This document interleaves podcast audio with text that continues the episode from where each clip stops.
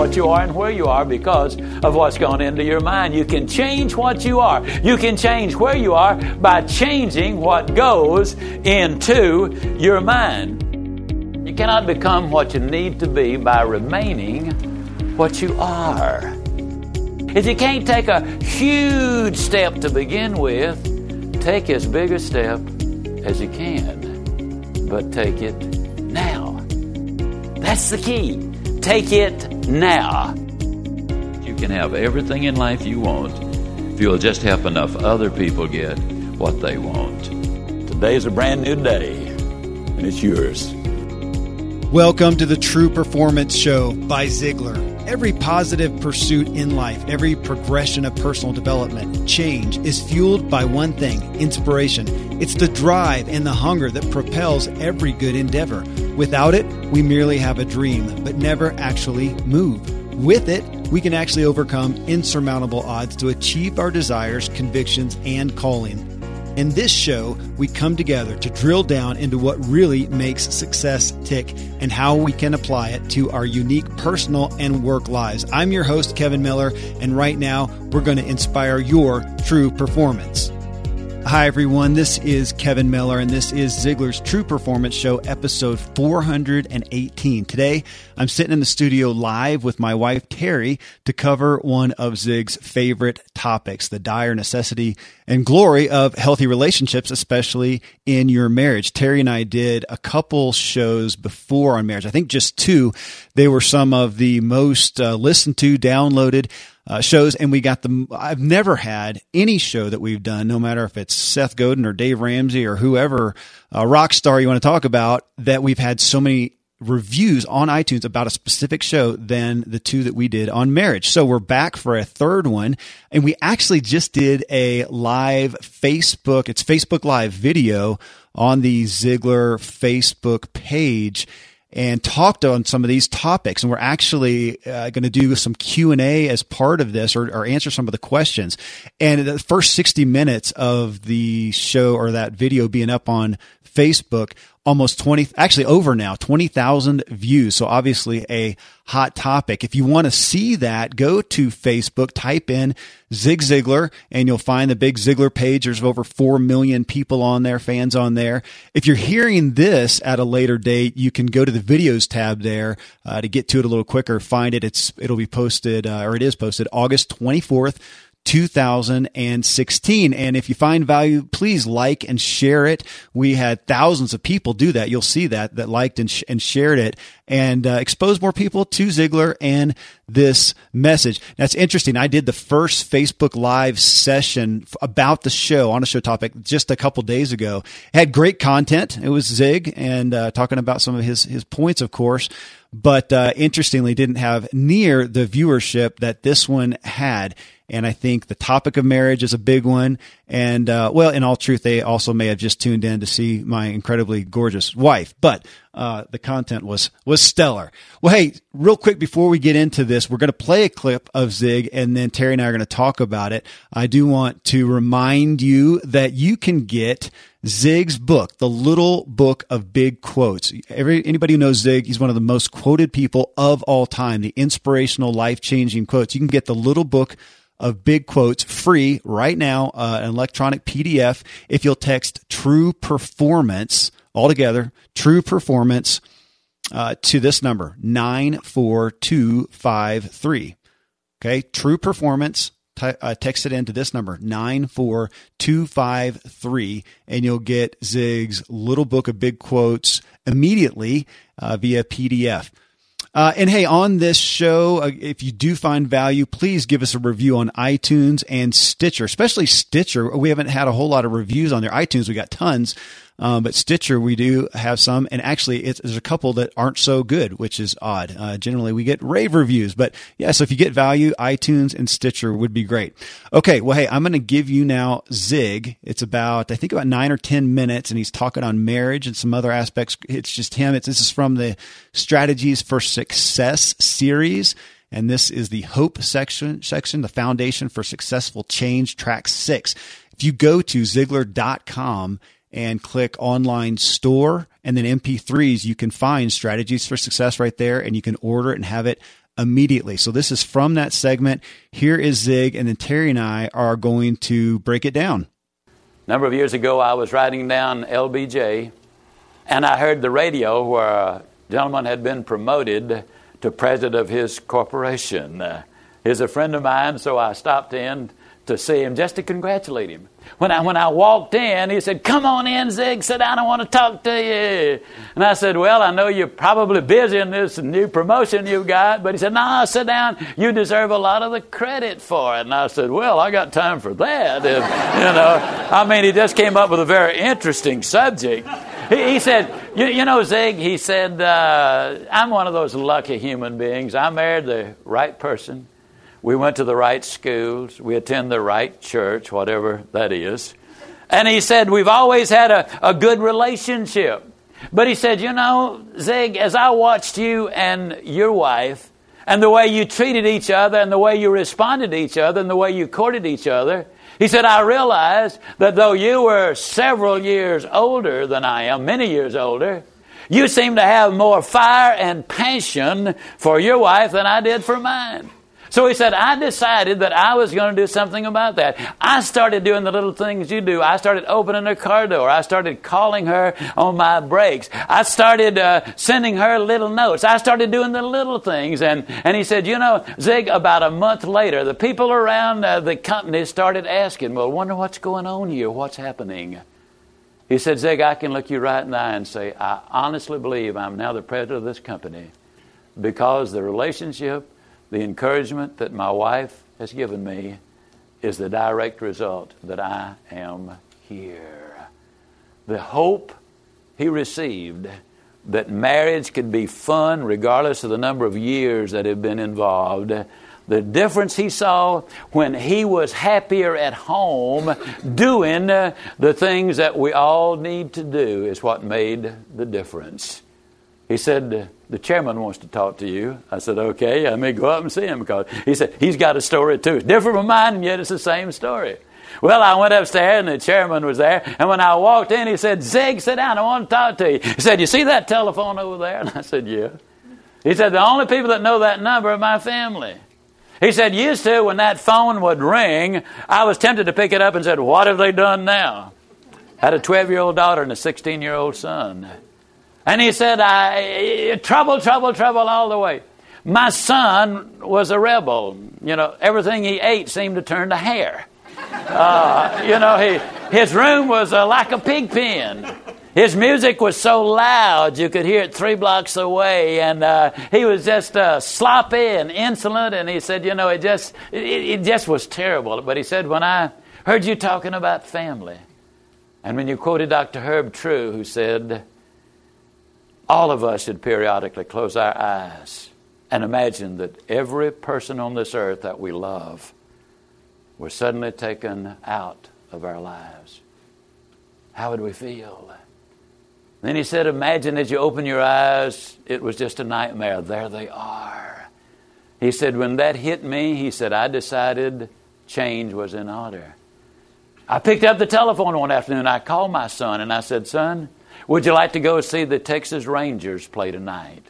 And he said, After my son picked himself up off the floor, he said, Sure, Dad, I'd love that. He said, The next day I took off early. We went to the park, and although the Rangers lost the game, uh, it was wonderful for us. We're not baseball fans. We quickly learned, though, that we're supposed to cheer the home team, boo the foreign team, accuse the umpires and referees of having serious eye problems. I mean, uh, uh, all of those things. We stretched at the seven innings, and we, we ate the hot dogs. I mean, we did the whole smear. And when it was over, he said we went out and had another little snack. He said, Zig, I spent more time with my boy that night than I'd spent with him in the last six months. He said it didn't happen the next week or the next day, but he said over a period of time, with the other treatment I was given, he said, I used to get up and leave earlier so I wouldn't have to have breakfast with the kids. I used to make appointments at night so I wouldn't have to get there for dinner. But he said, when I started having breakfast, I realized that I was trying to avoid a bad situation, and something fascinating happened. When I started being there and getting closer, my son is a fine, outstanding young man, has high moral values. And he said his room still wouldn't qualify for an A grade rating in the restaurant business, but it's so much better. His hair is certainly acceptable in anybody's judgment, and uh, his manners I mean, everything about this young man has changed. He said, My 12 year old daughter, cut from the same bolt of cloth, rebellious, and he said, uh, I called her a couple of days after I took my son to the game and asked her for a date that evening. Let's go out to a nice restaurant for dinner. He said, I bought her a nice little corsage. We had the hors d'oeuvres and we had the entree and we had the flaming banana dessert. I mean, the whole nine yards. He said, We spent three hours eating. And he said, I discovered something about my daughter that night. She too is very much like my son. The relationship was steadily improving. It's amazing what had happened. He said, Zig, I'm convinced beyond any doubt. I'm now the chairman of the board because I have so much freedom to be myself, and I have the peace and the comfort and the joy that goes with watching your kids draw close to you. Folks, it's amazing when we have relationships and the concept of helping other people get what they want. And, folks, I got to tell you, there's something that I believe is absolutely critical. And that's to understand that growth, constant growth, is part of the process. Now, I got to tell you, I don't expect anybody to read as much as I do because this is my life, this is my business. For the last 27 years, I've read an average of about three hours a day. I read a wide range of materials. I try to read my Bible every day. I read the paper every day, and that way I know what both sides are up to. and you know, and uh, and I think that's important. But at the same time, uh, you know, I joke about the newspapers, and that's partially true. But you know where I get most of my information, either ultimately or in the beginning point? The daily paper. You'd be amazed when you look for it how much good stuff is in there, stories that you like to read about and hear about. They give book reports, they give sources of information. We need to read and we need to listen. Did you know if you read just 20 minutes a day and you're an average reader, I'm assuming you read something good and has value. 20 minutes a day and you're an average reader, 220 words a minute, at the end of the year you will have read 20 200 page books. Average American reads two good books a year.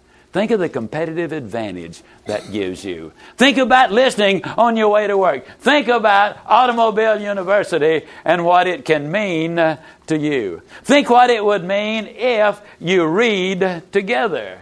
Think about what Jim Rohn says formal education will earn you a living, self education will earn you a fortune. You determine how much of a fortune you will earn by how much self education you decide to get. I encourage people to get all the formal education they can.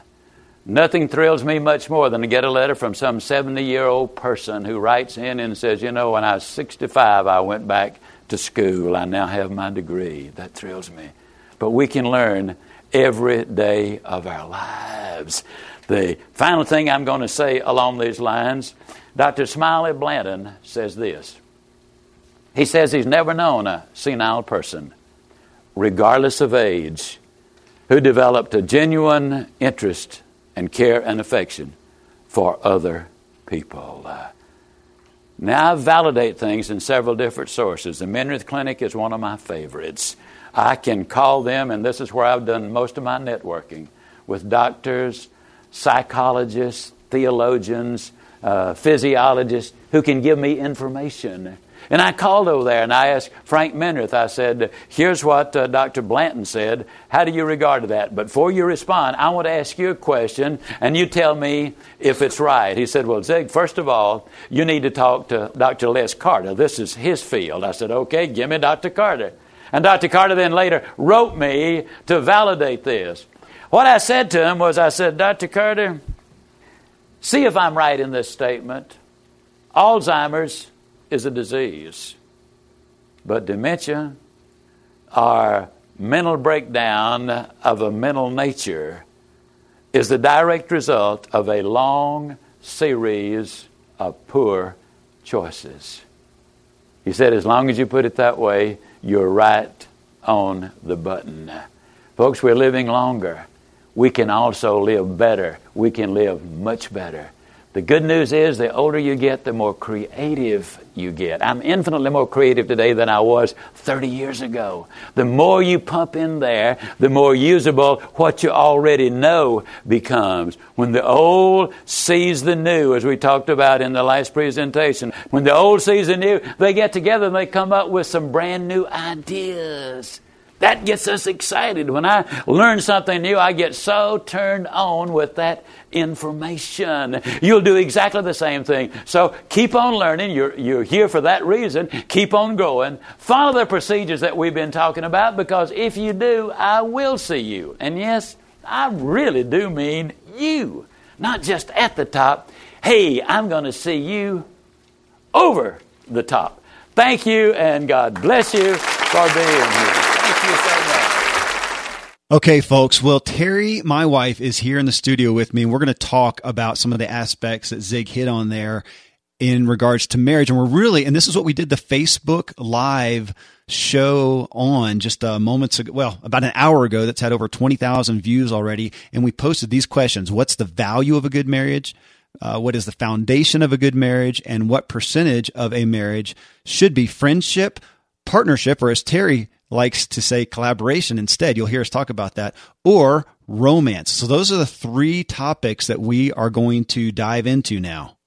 First, I want to thank a sponsor of today's Ziglar's True Performance Show, Wealthfront. It's a transparent and affordable financial advisor that can help you invest your hard earned dollars and reach your financial goals. Wealthfront has combined world class financial experts and Silicon Valley's best technology talent to build a modern financial services company that allows you to access your account anytime online or through your phone. Wealthfront charges no trading commissions, has a minimum deposit of only $500, and is free for accounts under $10,000. For accounts larger than 10,000, Wealthfront's fee is only 0.25% of the account size per year. And with this unique URL, okay, Wealthfront com slash Ziglar, it'll actually be free for $15,000. Okay. So from ten to $15,000 are doing this just for the Ziglar audience. Again, that's wealthfront.com slash Ziglar. Okay, folks. So the number one question, uh, or the topic, what is the value of a good marriage? Well, I mean, that's a, what's the value of a good marriage? I mean, we would say, well, that's a stupid question, but really when we break it down, and that's what we did on the Facebook page, Facebook Live, is talk about what are the aspects, uh, or, or what is the value of a good marriage? Why do, what do we get out of it? What do we miss if we don't have a good marriage? I mean, that's if somebody was on there, one of the first ones. Well, when we first started the show, people were saying, "Oh my gosh, you know, I, hey, I've been married this long, this long, this long," and you asked that question. Yeah. What question? Just of well, was it? Uh, oh yes, endurance.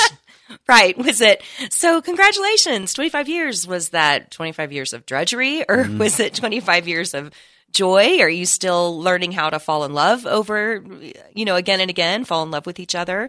Um, yeah. So just a lot of years don't does not necessarily mean anything that well, you should be congratulated. For. I know. I literally think about that when it's anniversary time and people say congratulations on 23 years, and it sounds like I just won an endurance event. Hey, you did a marathon. That's awesome. And I think, well, that I'm not proud, and I, I generally will say that I'm not proud of the the years necessarily. I'm proud that after, in our case, right now, 23 years, that we are still in love. That you're my best friend. That we love each other to that degree. That's what I'm, I mean, and that's otherwise, yeah, we, we can do endurance. A lot well, of people do. Well, I'm going to even argue with that. I think sometimes you say, um, oh, yeah, you know, all these years and we're still in love. I just think that's that's creating a false perception. Still in love? No. We have fallen in and out of love. We have stuck to the commitment at times when you wanted to chop my head off and flush it down the toilet. And what's happened is we've kept that commitment so that we have allowed God to work in our lives, that we've been able to fall in love again and again and again. Because can I say that I'm still in love with you like I was in love with you when we first met and married? Absolutely not. I fell in and out of love with you so many times over the years through really, really hard times we've gone through. But because we stuck to it. Dave Ramsey used to, I don't know if he still says this. He used to say sometimes in marriage, you just got to hold on tight enough to each other just, just so you don't lose grip when you're getting ready for the next swing. Something like that. I didn't say it quite right. Yeah. but I think that's true. You know, you just got to hold on to each other, get through the tough stuff, and trust and hope and pray and seek ways to fall in love again because Uh, you're different. You're a different man than the than the boy I married. I'm. True. I hope and I hope I'm a different woman. Yeah, yeah. And I, gosh, I mean, when I think about it, again, different perspectives. I think, did I ever fall out of love with you? I, I don't know that I would say that, but did I fall out of like? Absolutely. Other Yeah, times I okay. did. I did not. I did not like who you were, who Yeah. you were to me, or who you even were in, in certain points. for sure. Right? Yeah. Yeah. Well, so in this, again, the value of a good marriage. And, you know, I, I came to this question as Zig's talking about, you know, when you're happier at home, you're more successful in work. He's talking, of course, he's, you know, in a work context, he's on stage in front of people at a, at a business type event, but he's talking about the value of a good marriage for marriage for overall success, having a healthy, joyful, fulfilling relationship. And that's a question. What does it add to success? And yeah, you mentioned this somewhat in the Facebook uh, live video that we just did uh, how some of the stats. And I, the first one I thought about was back, gosh, so long ago that I read The Millionaire Next Door. And it literally, that's one of the primary tenets of that book is who are the millionaires? You know, what are their propensities and habits? But it does cite the majority of wealthy people of those millionaires are married and stay married to the same person. And so when I look at the value of a good marriage, I, I mean, I did think about it kind of brought up three things for me, Teri. So, it, you know, you have somebody who has a good marriage, and, and I'm going to talk about it in regards to work. Okay. They have a good marriage. They're much more inspired and successful at work. Or number two, they have a poor marriage. They are hampered at work. It's hard to excel when things at home aren't good. Uh, it's just kind of surviving work and marriage in relative mediocrity, and people just go on in that, and, and, and both of them are hurt, hurting the other. Or three, somebody has a poor marriage and they separate from it and devote themselves to work. That's where they get their kudos. So they do excel there. Now, Zig would say, well, that's not true success to excel there, you know, financially and, and in your status and whatever. And your marriage is, is crap, but you can't, it's not, he's not saying that you can have a, if you have a bad marriage, you will not succeed at work. No, you can separate yourself, succeed in work. Your marriage is going to continue to decline. And we usually see it then end because both people want more than that. They want more of a connection. So I see people in those three areas. Does that ring true to you? Um, yeah, I mean, I think there's there's just so many practical, like that question, the value of marriage. There's so many practical reasons that we've all heard about. Um, I'm I'm on WebMD right now, looking at. I love I love to research topics. Yes, you're the sci- the sexy scientist, right? Um, yeah, I just finished my master's in child development psychology, so I'm I love to research, and um, it's interesting. I mean, really quickly, any Google search, and you can find all kinds of wonderful health and psychological benefits um, of being married, benefits of marriage that we all have heard of. You know, lower blood pressure, less risk of heart attack. Um, uh, you know, better overall health. I'm just kind of scrolling through here. Better social connections, um, fewer risk taking behaviors, less substance abuse. Um, so there's just lots of practical reasons, but all of those reasons, interestingly, are connected to a a connect are a, a well marriage, a marriage that's happy and strong. So, I mean, I feel like that's Yeah, because then it could also on, on the opposite side, it's going to be the most toxic thing in your Mhm. life, which I think is what Zig was was getting to. Is if you have a poor marriage, poor relationships, toxic, uh, hurtful, yada yada, it's it's gonna it's gonna affect everything you are. You can't be a, as good of a parent. You can't be as as uh, successful at work, your health is going to be less. I mean, it affects everything neurologically and physiologically. And, uh, you know, again, that's why he's, I think, came to that topic so much of he's looking at overall success and he's looking beyond just personal development principles, business pr- principles, and he's looking and, and he put a lot of focus on your personal health, relationships, yeah, even your physical abilities and health and wellness. Because without those things, what's the success for? Which is a little bit of my feeling too. If I go have success at work and, and home life stinks, uh, what's the point? Yeah, yeah. Because I think the, we all we all go to that that idea of okay at the at the end you're on your deathbed. You know what? Are all your business partners going to be around you? Not likely. It's going to be your family. It's going to be your most intimate connections. And so if you're if you are not making your most intimate connections your biggest priority, it's I mean every way that we measure quality of life, psychological well-being, relational success, everything that matters to a human being, to the human race is a waste if you're not making those those intimate relationships. Well, and, I, one. and I've got to say too. I mean, I can't. I can't imagine. So I my work is is fairly demanding. I love it. I mean, I, I, I here I'm working. I'm getting paid right now for doing this. I mean, what a blast! I'm here with, with you, and I'm getting paid for this. We are getting paid for this. We we support our home of this morning. There was what 11 people uh, sleeping under our roof, and we support them with the work I do here, with the work I do in the health and wellness arena, stuff that I would do for free in essence, but I get paid to do those. My work is incredibly inspiring, fulfilling, all that kind of stuff. But uh, to do that, it is demanding to do that and have home life. Well, we've had those periods. It's existed where our marriage was in the crapper, and it was so difficult to do my work. It clouded everything. And on the flip side, to know that the best part of my day is going home. I mean, it just is though. I mean, I love it. I look forward to it. You know that in the middle of the day, I'm texting everybody go about dinner. Hey, what do you guys want for dinner tonight? Yeah. Is this a, should we do a movie tonight, a game? Do we need to work on something? You know, whatever. I mean, I'm thinking about that throughout the day because I love it. So it's such a boon for me. It's such a support that drives and energizes my work and everything that I do. And again, on the other side, when it's bad, and I mean, we've had it incredibly bad almost at the end of our marriage, mm-hmm. it handicaps everything. Absolutely. Yeah. Even physical health. Oh, absolutely. Yeah. Well, Totally. duh, that's what I started out. Yeah. Well, and I, but I, and, and the thing that scared me, going to what I said earlier, the thing that scared me is realizing that okay, if I just say, you know, whatever, home is whatever, and I'm just going to devote myself to work, that separation is fatal. And I see that happen a lot too, where people are like, okay, it is what it is, whatever. I'm just going to go excel where I do, and you have Yeah. separate lives, and you can do that and still, you know, pretend like you are happy when you have your yearly anniversary and smile for the camera and Yeah. But I, I think there are, I think it is good also to mention, just so that people don't get the wrong idea. I don't want listeners to think, oh, well, we've just had this idyllic marriage and we've not wanted to kill each other at times. I know we've said that a couple of times, but I think that it's just, it's true in America. And again, I'm going to go back to science here. I'm going to go back to some research articles. Um, there's a, a fantastic article on the in the New York Times um, online, of course. It's from October 2015, and it's called "The Ambivalent Marriage Takes a Toll on Health." And the article is is actually um, going over a research study um, out of Utah uh, from Wendy Birmingham, and I'm I'm I'm able to pull up that research study, um, and it's called "It's Complicated: Marital Ambivalence on Ambulatory Blood Pressure and Daily Interpersonal Functioning."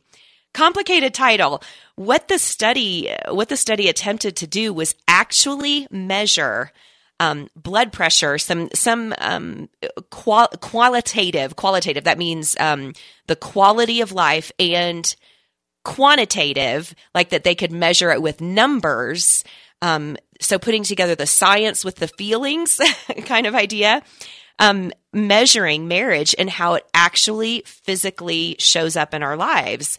And ultimately, what the study came away with is that there are marriages that are up and down, the highs and lows, and those marriages are often more successful at creating health and well-being in the individuals, um, even though there are those lows.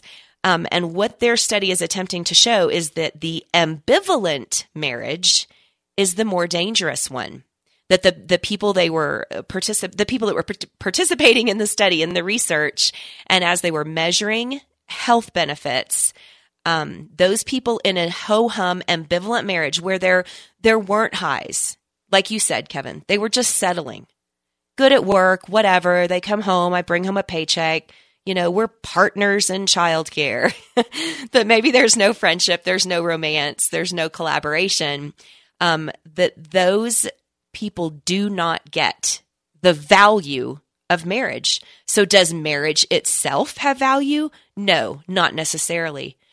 Do the integral So beautiful relational parts of marriage, even the ups and downs, have value and benefits. Yeah. Absolutely. So you'd be better off to be happy single than unhappy married, of course. But married happy is has a lot more to offer than happy single. Th- th- what you just said though on the um, gosh, the ups and downs. Yeah. Okay, so what it reminded me of over here in, in the health and wellness arena that I work in that I just I just found out and read we do some stuff with heart rate variability looking at that heart math Yeah. and that I had, I had never heard this so here true true uh, not story uh, reality True medical fact. True medical fact is that right now, so if I am sitting here in relatively good health and fitness and wellness, my heart rate variability is fairly high. It's it's not just dum dum dum dum. That's what we think of. That's what I would have thought of. Oh, I'm healthy, so it's it's good and consistent.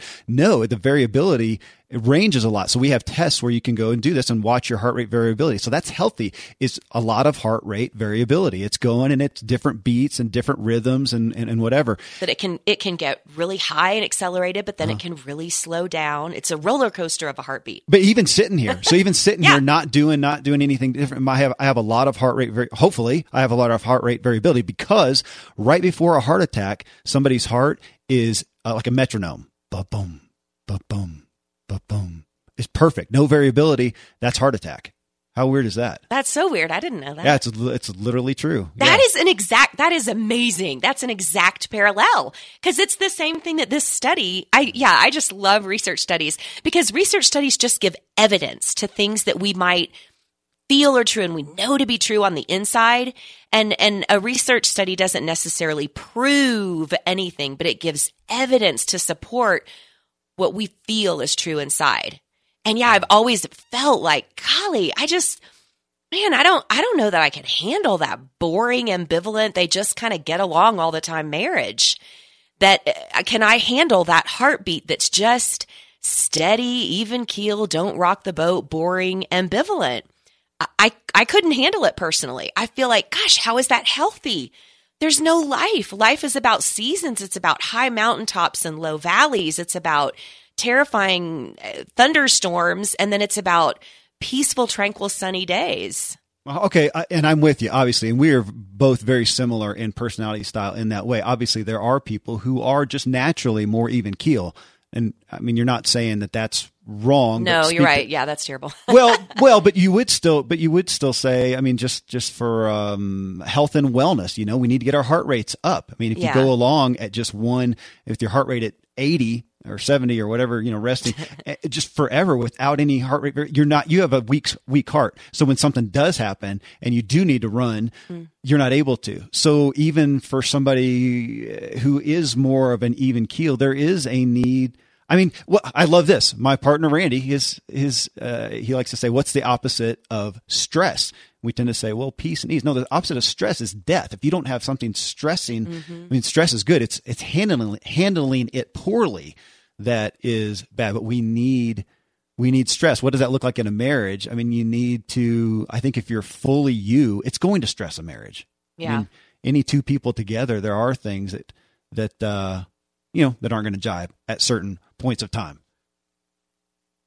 Okay, we're going to hit some of the comments that we got in Facebook, but I want to thank another sponsor of today's show, Earth Class Mail. They move your snail mail to the cloud, giving you instant access 24 7 and integrate with the tools and services you use every day. It's crazy that we've moved everything we do for business over to the digital world, but still need to pick up, sort, and manage physical mail. So with Earth Class Mail, you can get all your mail scanned and accessible online 24 7. You can search your mail, send invoices over to your accounting software, sync important documents into cloud storage, deposit electronic checks, and really just make running your business a whole lot easier. You also get a real professional address to share publicly with customers, business partners, and investors. You'll never need to worry about someone showing up at your front door if you run your business from home. Earth Class Mail. It's a great solution, perfect for businesses and independent entrepreneurs of all types. Visit earthclassmail.com slash Ziglar. They will give you your first month of service free when you sign up. Again, that's earthclassmail.com slash Ziglar. Okay, so again, we prior to recording this show right now, we did a live Facebook video talking about these topics and got last I looked there were near 600 comments. Incredible comments, questions, and Teri, I know you've been kind of combing through those. Mm-hmm. So on this aspect of what is the value of a good marriage? Mm-hmm. Well, I love what you were just saying that the opposite of stress was that it? Opposite of stress is not, yeah. the opposite of stress is not, oh, peace, harmony, joy. No, the opposite of stress is dead, is death. There's nothing. And we see that. It's, it's one of those duh. I mean, we see that in the world that, um, you know, if you're going to make your muscles stronger, you have to stress them. You have to work them out, break them down. I was just typing that to say that. I mean, yeah, yeah. we can't, we can't, my body is going to go to, oh, we see that. It's atrophy. Mm-hmm. Uh, you could almost say that the opposite, opposite of stress, stress is, is atrophy, atrophy. Yeah. Yeah. Atrophy, which just leads to death. Yeah. Yeah. Yeah. Gosh, yeah, maybe that's it. The atrophied marriage. Because wouldn't you think about that? If your arm's in a cast for uh, a, a, month, you would think, oh my gosh, no stress. It must be, it's going to be in perfect health. No, it's toast. Yeah. You can't do anything. You've got to have stress. It's weird to talk about that within a relationship though, because we don't want to go and create stress. Hey, you know what? Just so our marriage is strong, I'm really going to piss you off today. but but we don't have to. It happens in nature. That's it's just like pruning an apple tree. So if you have um, a beautiful garden um, and you are cultivating it, you are the gardener.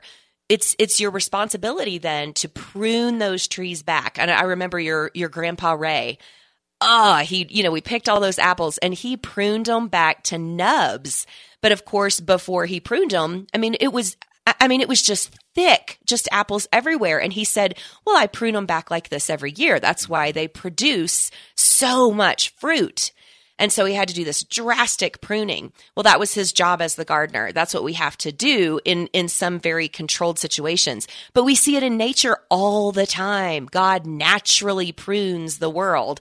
I mean, there are natural cycles of, you know, even what seems like devastating things, you know, like wildfires but nature naturally prunes trees in the winter and leaves fall off and new fruit and new growth. And and that's normal. That's going to happen in our lives in our marriages no matter what. I don't okay. think we need to create stress. Well you're right. And so uh, you know in talking about that that through most people's site guys the people that we have on here the incredible rock star interviewees that we have on the ziglar show almost always talk about here they are on this platform of success and achievement that it came as a result of great trial. Well so do we go out and you know man, artificially manifest great trial not necessarily, but if they are doing something worthy, and, and from a faith based standpoint, I would say, well, we had somebody say this, you know, would would God call you to anything that did not was not overwhelming, did not require Him? So if you're pursuing a calling on your life, it is going to be challenging. In the same way in marriage, what I thought of is my propensity is to stay safe, keep our relationship nice and non-conflict and whatever. Mm-hmm. If I'm truly me though and really honest, then it's going to create stress. Yeah. So if I want to stay safe, I'm over here without stress and I guess what we take from this analogy is we're going to uh, the relationship won't be as strong as it could be. It will have it'll atrophy by yeah. just stay safe. Right. If I'm really honest with you, it's going to cause stress. Yeah. Like, yeah. Well, I think I mean even thinking about that it happens naturally. You know, what if you know, analogy of an of an aspen tree. So we have this, you know, all these beautiful aspen trees in our yard and so say one of those aspen trees, you know, loses all its beautiful bright green, you know, the bright spring green leaves go yellow and then they get a little more brown and then they fall off and that aspen tree is just bare. And what if that aspen tree is just like, you know what? That I'm this roller coaster is just too much. That's just kind of too much to put out all that all those leaves again next year. So, you know, I'm I'm pretty and lacy like this. I'm just to stay lacy like this and I'll just accept this even keel. No, hello, then it's a dead aspen tree and we chop it down we use it for firewood.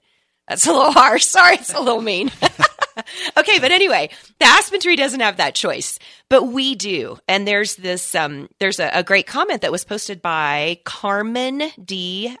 Angel or Angel um, and he, she, he, I don't even know because I just copied it. Well, we get people from all across the globe. So yes. just go with it. Okay. Some great so person on Facebook. Some really smart person named Carmen said, and I think this is the crux of it.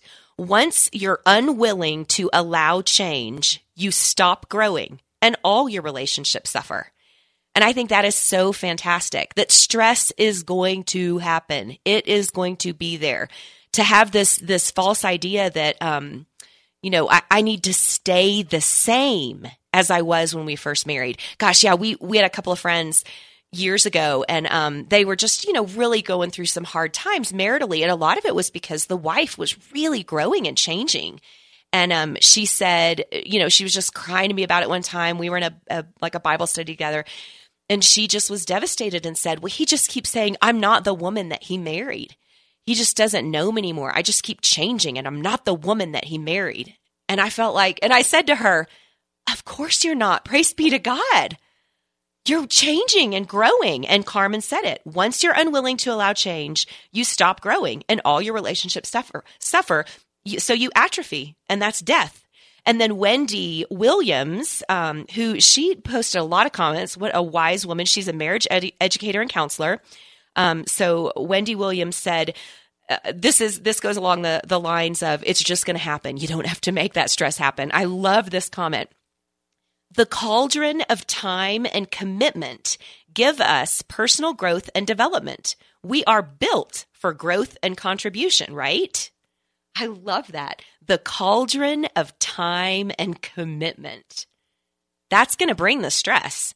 And then are we going to grow? Are we going to be willing to receive it, to change and grow, to allow that stress to make us stronger?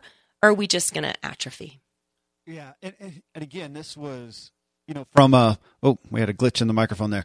Um, from a my own perspective, my own experience is I had to you helped teach me about the health and necessity of that stress, and it really came with comes. I mean, it's a work in progress for me to be honest, just to be honest about my feelings instead of thinking again. No, I I hold back that conflict so that we stay okay and that that wasn't healthy. That the you know there's going to be conflict. We're two human beings mm-hmm. made with our own thoughts, our own opinions, our own input. I, that's just not how I was, for some reason, naturally wired. To me, health was peace and harmony, and that's what you uh, guard at all costs. And you came along and had no problem disrupting peace and harmony in that to be, you know, but to be, well, but to be authentic and what do I want? To fake you? And you don't want to fake me. And yet that is my struggle. I tend, it's hard for me to share those authentic feelings that will bind us together more because it will create conflict. I think that's important for a lot of people to hear of different person, you know, certain personality styles similar to mine. I don't know if that's necessarily even a guy girl. I see it on both sides where you're not, you don't want to rock the boat and you think that that is, that is peace and health.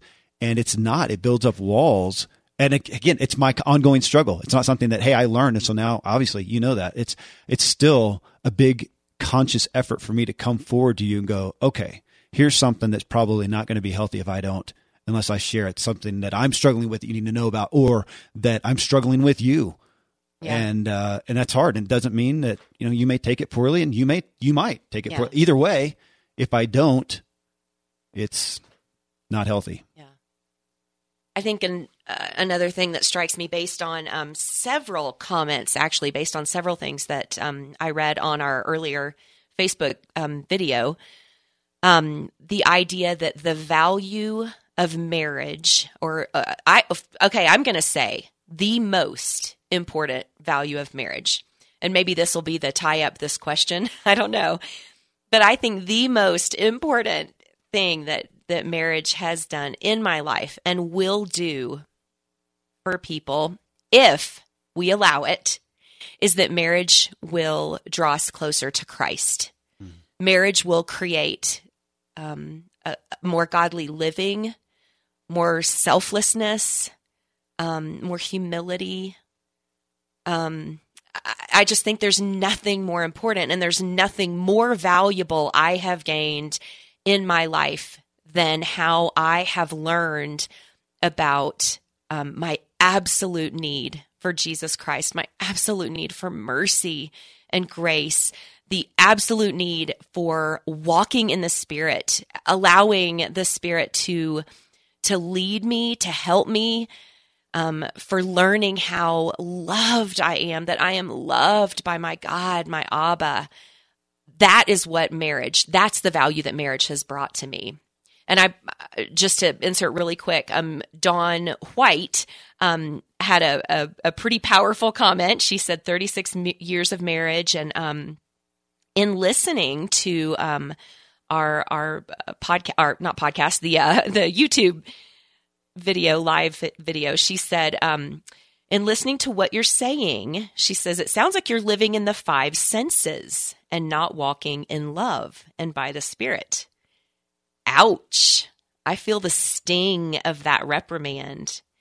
So um, I think that's a, but that is a good, a good comment and a, and a good thing to point out that yes, in a marriage, it's very easy to think that the main priority is all the physical issues, all the um, flesh issues, you know, finances and children and our intimacy and how much weight are you pulling and how much weight are you pulling? And and so I think that's just a really beautiful point that um that yeah if we allow it to be so the greatest value of marriage is drawing us closer to Christ. Yes, it is. And speaking of family, I just had to duck out and get a call that the power is off at our home. So no, you don't need to answer. He says it's okay. All right. Um, well, hey, we again we did a Facebook Live video talking about this segment. We've only talked about point number one that we pulled out of Zig's clip, and I'm looking at the Facebook page now. There's there's now 600 comments, and this has been about an hour and a half since we actually went live on there. And uh, so we're going to talk about another point here, but then I think we're going to cut this and then go to uh, we'll do a part two follow up. This is show 418. I think uh, I'll have to check on our schedule, but I may do show 419 and we'll hit probably that last point. And the last question was what percentage of a marriage should be friendship, partnership, or as they'll hear you talk about collaboration or romance collaboration. It's a hard word for him it to is say. It is a hard word.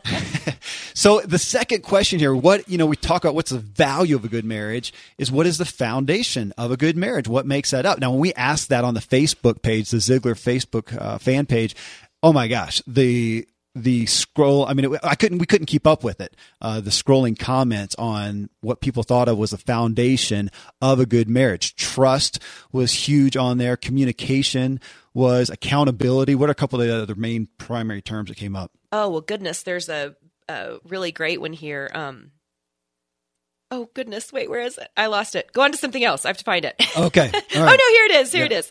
Um, Colin Gray wrote, "Choose to love each other, even in those moments when you struggle to like each other. Love is a commitment, not a feeling. Commitment. That was a word we heard over, or that we saw over and over and over again. Commitment.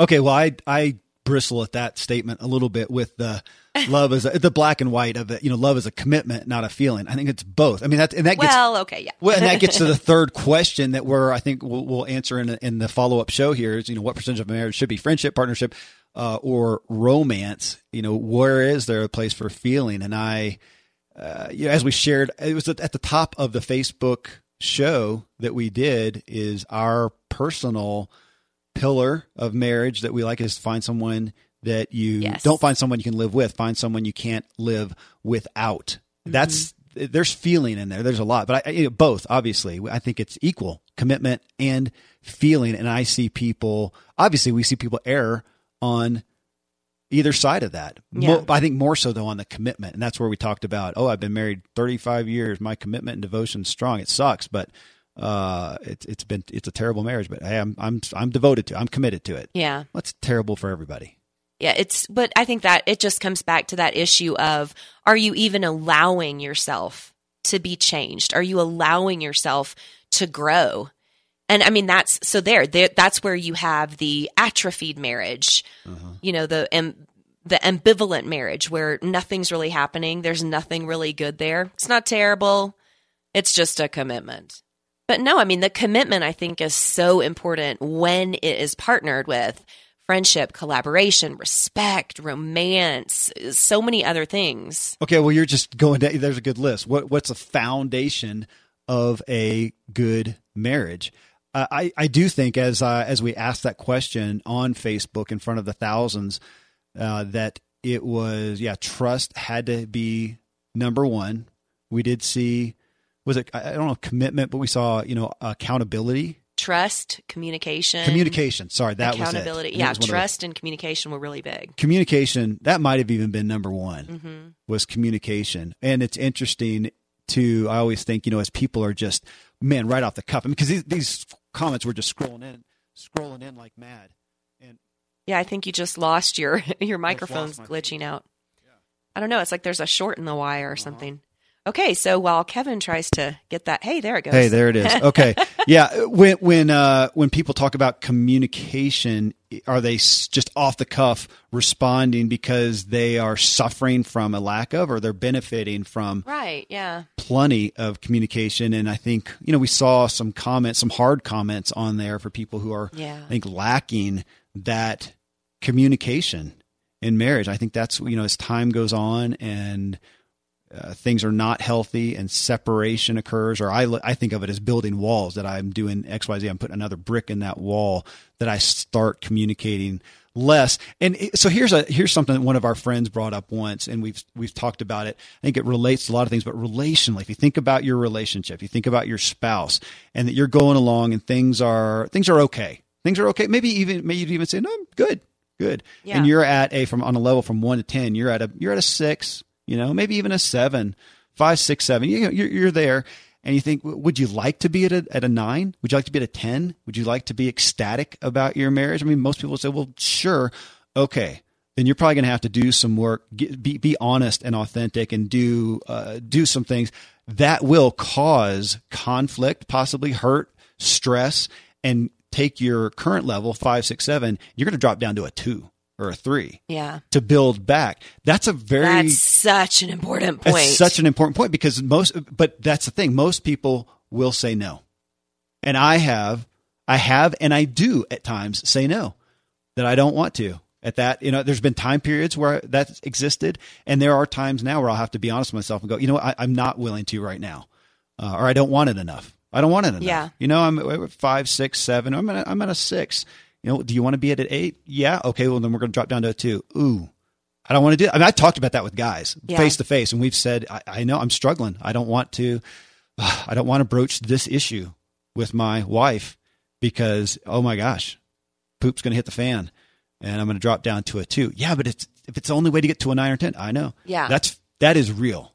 And that, I'm, oh, that's such a good one that I think people don't recognize. Like, you know, well, well, I did that thing. You know, some a, a wife will be like, "Well, I did that thing, and I went to my husband, and we're working on our marriage, and now it's worse than ever." And I'm like, "Well, of course it is. If you've got a festering thorn in your foot, and you have been limping on it for 20 years." First, you're going to have to have a major surgery to get that festering thorn out of there. And then, my goodness, you're going to have to have IV antibiotics and maybe even a cast. And you might not even be able to, you've, you've gotten used to hobbling. You've perfected the hobble. Like you can run up and down the stairs with your hobble. But now you're going to have, uh, you won't even be able to walk for a while. I, I so I love word pictures and analogies. It reminds me of what was it three or four years ago? It was Father's Day. I went on a two hour run, and uh, it was great. But I came back. I just just continued aches and pains, my knees, my hips, my back. And not long after that, I don't know if somebody gave it to me or I read about it. I think I might have read an outside magazine, an excerpt about this book, Born to Run. Long story short, and it it's a great story. I think they're making a movie out of it. Is what, Oh, what I heard last. Yeah, but they talk about minimalist running. Why are these old? You know, why are here in America everybody with all our technology and great shoes, and you get to be about sixty and nobody's running anymore because of aches and pains. And down here in this native uh, area, these old guys and barefoot are running at ninety, and they were talking about you know feet strength and yada yada. So I read that. Oh my gosh, makes total sense. And I said, okay, I'm going to transition to barefoot running. What did that mean? Oh my gosh! All of a sudden, my running took a. I had to slow way down. I had to start over, and uh, and we're getting a phone call from home with. there, I had, Okay, take it away. I had to start. I had to start over, and I had to step back. And I actually still did too much too soon and got injured. And had to stop running altogether. Well, so uh, great analogy. Here I am running two hour runs. I'm doing really good times in races that I'm doing, running races. And I had to really, it was a year out. It was a year back of my running uh, to relearn how to run a new way. And now I do. Years later, now today I run completely pain free, faster. I enjoy it more, and my form is completely different. But man, it took some significant work to relearn, to retrain. And goodness, we stay there in our, I, I say marriage, but relationships. I mean, that's got to be the hardest area. You ask any guy, at least that I, uh, uh, from a guy's perspective, what would you rather endure pain? Where would you, I mean, I, I know guys who are pain addicts. They're adrenaline junkies. I mean, they love it. They'll go tear themselves to shreds and build themselves back up bigger. And they love the risk and the stress. They'll do those things, but they are, and I'll include myself. I've been guilty of this. I am sometimes guilty of this. We are pansies when it come to, comes to our marriages. I mean, I, I know someone right now who, uh, incredible, incredible, godly, strong, brilliant, uh, person and yet is not is is too scared to uh, you know broach certain subjects with his wife. That and i'm not dissing him. I have and i am at certain times i am that person but uh, yeah as you step out for that call just talking about how we as men i mean i think it goes both ways but we as men can be so strong and risk riskful and willing to break ourselves down and you know conquer the world and we're complete pansies uh, oh no with riskful. I like that. Riskful with yeah. emotional intimacy. Yeah, or just just relational relational intimacy, but especially on emotional. And again, that was my thing. I thought I and we talked about this on Facebook. I thought I've always I think of myself as not a private person. Hey, I'm a, I'm an open book, man. I, I'm nothing. We can talk about anything here to thousands of people, but I don't share my feelings. That knocked me for a loop when Yeah. I realized that, and it's still very unnatural for me. Yeah. There's a in marital counseling circles, there's a term called the intimacy anorexic hmm. or intimacy anorexia. And and I think that's you know, that's it's not that uncommon for women. I mean, sorry, for men. Sometimes for women as well. I think intimacy does come a little bit more naturally to women. Um Well, it makes me think of the term uh, emotionally constipated. I've I've Yeah. had that one talked Yeah. around me somewhere. Do I feel emotions? Absolutely. Do I express them? Just don't know how to get it out. Constipated. Yeah. Well, our our newest little one. This is so potty talk. Our newest little one in the house. She's four, and and um, she'll say that she has to go potty, and then she'll sit there for a minute, and she'll go, "Poo poo stuck." oh my god. Wow, Your yeah. emotions get stuck. Yeah. Well. My feelings are stuck. Yeah. Absolutely. Well, again, the point here is is asking that question: What The is the foundation of a good marriage? And we're hitting these points. And, and, and guys, if you go to again to go to Facebook, that was it's the uh, video that we did. If you're listening to this at a later date, it's August 24th, 2016. You will see these comments, which again, it's been 90 minutes or so. And last I looked, there's over 600 comments. There will probably be into the thousands. And read. You want to know what do people think? What do people think is the value of a good marriage? What do people feel like is the foundation of a good marriage? We're pulling out some of the highlights here, but you can go read true stories. You can comment to them and talk to them right there on the Ziglar Facebook fan page. A great um, a great quote here i'll just share a couple of them again wendy williams i've used several of your your posts here thank you so much again she's a marriage educator and counselor who um, was listening to the youtube watching the youtube video earlier Can we charge her for advertising? she had great input. She's a wise lady. So she wrote, um, men need appreciation. Men love appreciation and women love to be seen slash heard slash understood. And I think, um, that's, we see that so often. That's, what is that famous book? Men need respect. Women need, what is it? Love and respect. Yeah, women want love. They want that intimacy, connection, and men want that respect, that, you know, admiration, accolades. And I think that is, it is important to know the foundational things that make typically men and women different. Now, not every mm-hmm. marriage is going to be that. We have some dear friends um, that their tendencies are, are kind of the opposite. Mm-hmm. I love her to pieces because she's actually more like Kevin. And I think Kevin uh, loves the husband to pieces. They're just like brothers because the husband is actually more like me. And so that, that happens. And there's goodness, there's nothing wrong with that. We just got to recognize it. Mm-hmm. But I think it's so foundational, foundation of a good marriage to recognize, you know, your strengths, your weaknesses, your needs, your, your, the places, the cracks that you have where, you know, I need to know that about Kevin, that, that he needs more, um, more appreciation and admiration and respect and and you know oh i need to stroke his ego. Ha ha ha. We're going to make fun of it. No that's just truth and reality i mean i got a pretty big ego too i need my you know but So I can make fun on the that. same side of going, oh my gosh, she needs to hear I love you so often. So I many I, I, times. I love you. When that status changes, I'll let you know. Can that be good enough? And- right right and and no and yeah I'll come back to respect that's respect Yeah. but i respect the things that you need and then I, I would say the next piece of it is how you need it which gets into if we're talking books um, who's the guy that wrote the five love languages? I know we never can remember saying we're Well, terrible. Everybody knows probably it, the knows it, five but, love languages but if not go to amazon or whatever. Five love languages incredible incredible book or even It's been just around forever. or even just the premise because when she says okay understanding that yes i, I need uh, I, appreciation means a lot to me to, to for me to do things I like to do. I'm a doer. I like to do things for my family, for those I love, and then I like appreciation. Okay, but that's not the end of the story. And I feel appreciated through what? Because if she writes me a novel and a sonnet of her of her admiration and, and appreciation, I- man, I don't know why, but that just doesn't do much for me. What does?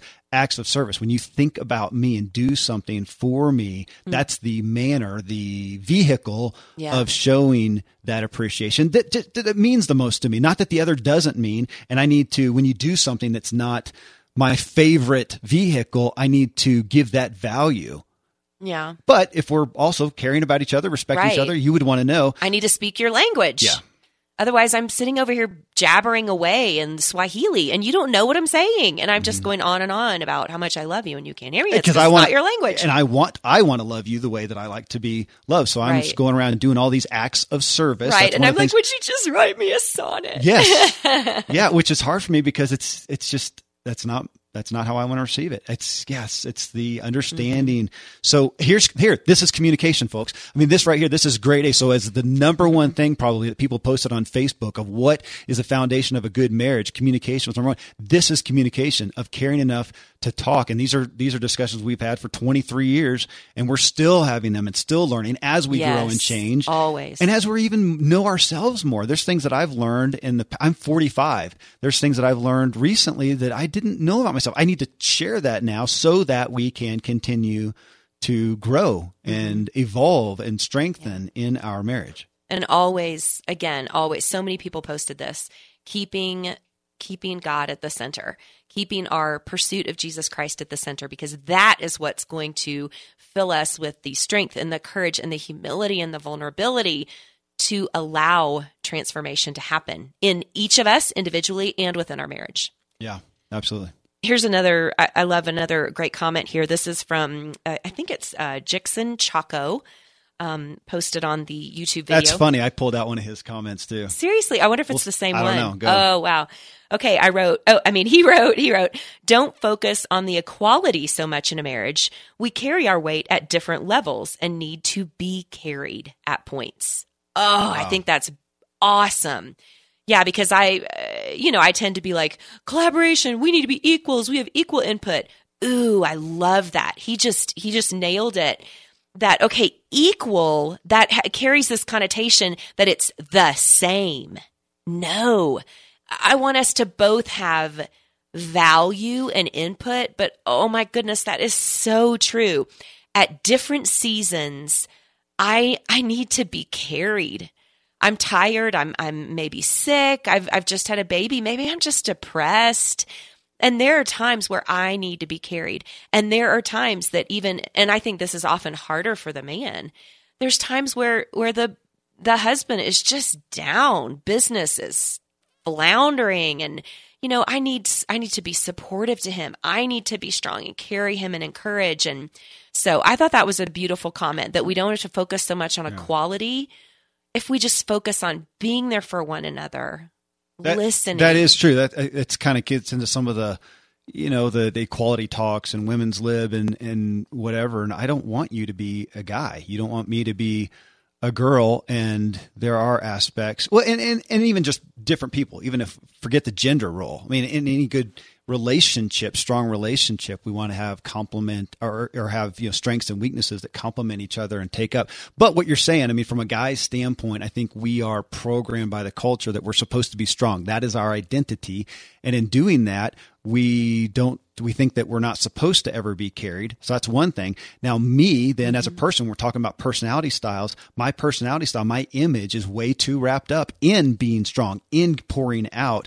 And i literally do not and this is a hard i don't desire to be carried Right, ever i don't right. that hurt that's a personal baggage that's a personal that's an admission and a weakness but man you take those two things and i've it's a struggle for you you you talk about that's that's been an ongoing thread in our marriage that Yeah. you act that i act like i don't have needs not that i don't need you but that i don't have needs i'm good i can take care of myself i take care Right. of you but you don't take Yeah, care of me. I'm me. not. I'm not needed. yeah yeah, it's and that's hard. Yeah, man it's just but it's, not equality. I think he had a he had a great point because it's not equality within the connotation of sameness. It's there's there can be a quality of different roles and different strengths and different seasons. So anyway, I, I would. I, I think our kids would would uh, attest to the equality of you and I as parents, but they would absolutely pull out different areas of strength. Who you are for them emotionally and relationally is very different, you know, from me and how I relate to them. Very different, and I think they appreciate us equally and see us as equal. But my gosh, are we the same? Not remotely. They Yeah. would say we're in some ways Jekyll and Hyde. Yeah. I mean, very different. yeah. Here's here's um one more great um great comment that I pulled out from the YouTube video that you can check out on the Ziglar page. Um, and I am not going to say this name correctly, I'm sure, but Kanshan Roy, Kanshan Roy, um, great quote here. And I'm actually going to change it a teeny bit. Um, but what was typed in was um, the foundations of marriage are respect, trust, love, free space, tolerance. These are the pillars for the foundation of marriage. I think it's so fantastic. And right away, my brain did a little translating and I thought respect, yes. Trust, yes. Love, yes. Free space, immediately I thought boundaries. Cuz free space we we almost think that that means like oh, I'm free to do anything I want, but I immediately thought of oh, oh yeah, that's boundaries. That's I'm okay to have my opinions. It's okay for me to feel you know that that I really want um, the the curtains closed tight at night. That's okay for me to have that opinion, but and that is a boundary that I want to ask for. But what if my spouse really wants the curtains open? That's that free space. And so you can't do that thing of, oh, well, that's my free space. I'm going to have them closed. Well, I'm going to have them open. And then you have this constant battle. And I think that then leads to the next word that he had there, which is tolerance. And immediately my brain translated that word to humility. I thought, what is tolerance? It's humility. It's the, in my mind, tolerance is this idea to me that your opinion has just as much value as mine. I may not understand it. I may not agree with it, but your ideas and your perspective and your boundary is just as valuable as mine. And so if we have opposing free space or boundaries, what to me is boundaries, then we have to have that collaboration. We have to come together. And maybe it's, oh, I really have trouble sleeping. And, and on the nights that I'm going to be up early in the morning for work, can we keep it closed tight? And then on the weekends, maybe we fling them wide open. I mean, I don't know what you do. Do you compromise? Do you take turns? But you have to come together. And that only wor- works if you come together in his word tolerance, my word humility. That's interesting. Yeah, I hear you on that. I, when you said tolerance and what it translated in your head to, I thought of acceptance and grace. Yeah. It made me think of that old analogy or that was given to us about the cupboard doors open. Do you remember? how that- Yes, how yeah, that, was a, a marriage retreat early, early on. I Mhm. can't remember the details of the. He was just saying that his wife leaves cupboard doors open all over the place, and that there's some Right. things there are some things that are deal breakers in marriage, like well, you know, here's these two quirks about my wife. she likes to, you know, go sleep with everyone down the street and all Oh, the wow. neighbors. And yeah, that's a funny little quirk. And she leaves the cupboard doors open. And so he's like, well, there's some things in a marriage that are deal breakers. Like you can't, it's not okay if your wife likes to sleep with all the neighbors down the street. But if, you know, if she's just really tried to close those cupboard doors and she continues to have this funny quirk and she leaves the cupboard doors open, guess what? You're 80 uh, years old and you love you, you walk in and your your wife's been visiting the grandkids and the cupboard doors are open and you think, "Oh, I love her." Yeah, yeah. I, I take no responsibility for using that analogy. By the way, no, I Uh, just was- made that up. That was harsh. Okay. Yeah, I think that's that's good though. That's something we've always talked about in our marriage. Is that a big deal? kind of my mom? My mom used to say, "Major on the majors, not on the minors." What is Yeah. something that you know? It's just it's who you are, and I love you enough, and it's not that big a deal. When you hear people, you know, the petty things that we joke about, the socks on the floor and toothpaste not squeezed right. Of course, it's never just that little thing. It's a whole bunch of things It comes down probably to a lack of respect uh, and caring for each other. Things, but are there some things tolerance where we say?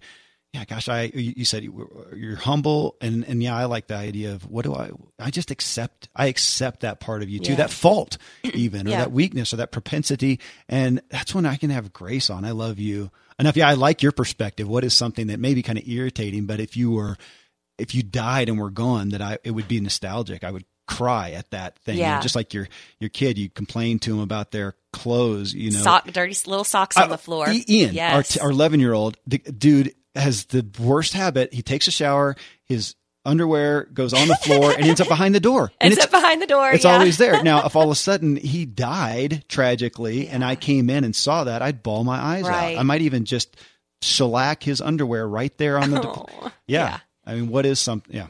Well, I, I I loved those those five words, and again, I'm going to say them. Okay, so maybe this is to kind of close up though. What are the foundations of marriage? Because I know we need to wrap up this podcast, and then we'll move on to the next one in a continuing episode.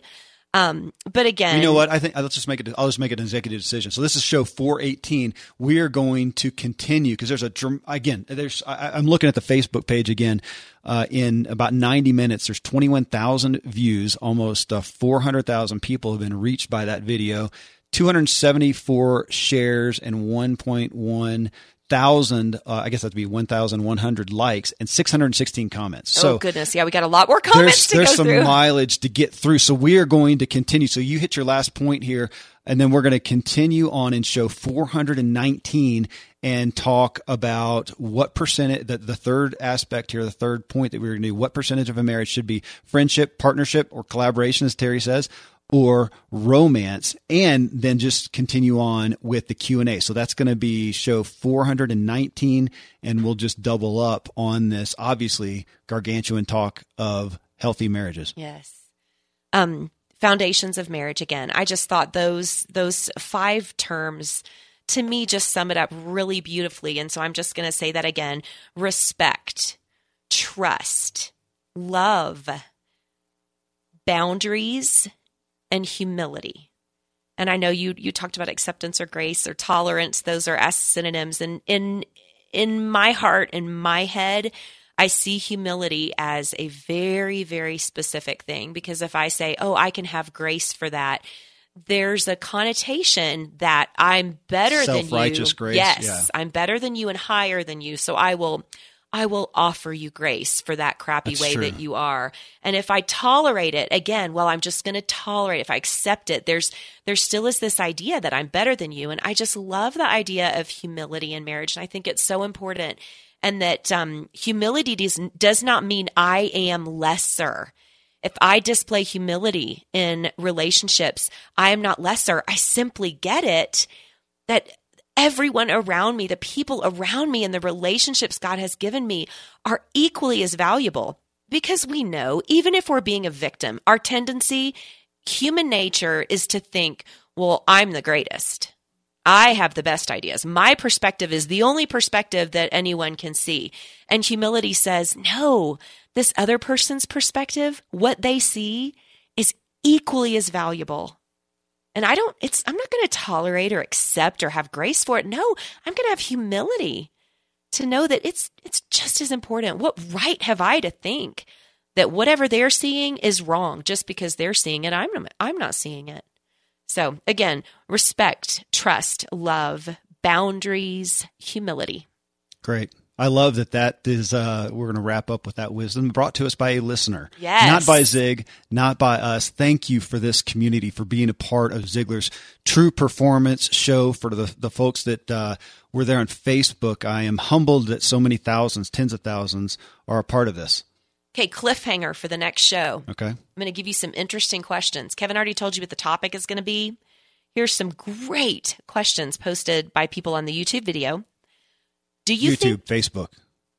YouTube? I keep saying YouTube. Yeah, it's not YouTube. Okay, I'm Facebook. I am so Facebook, not technically Ziglar gifted.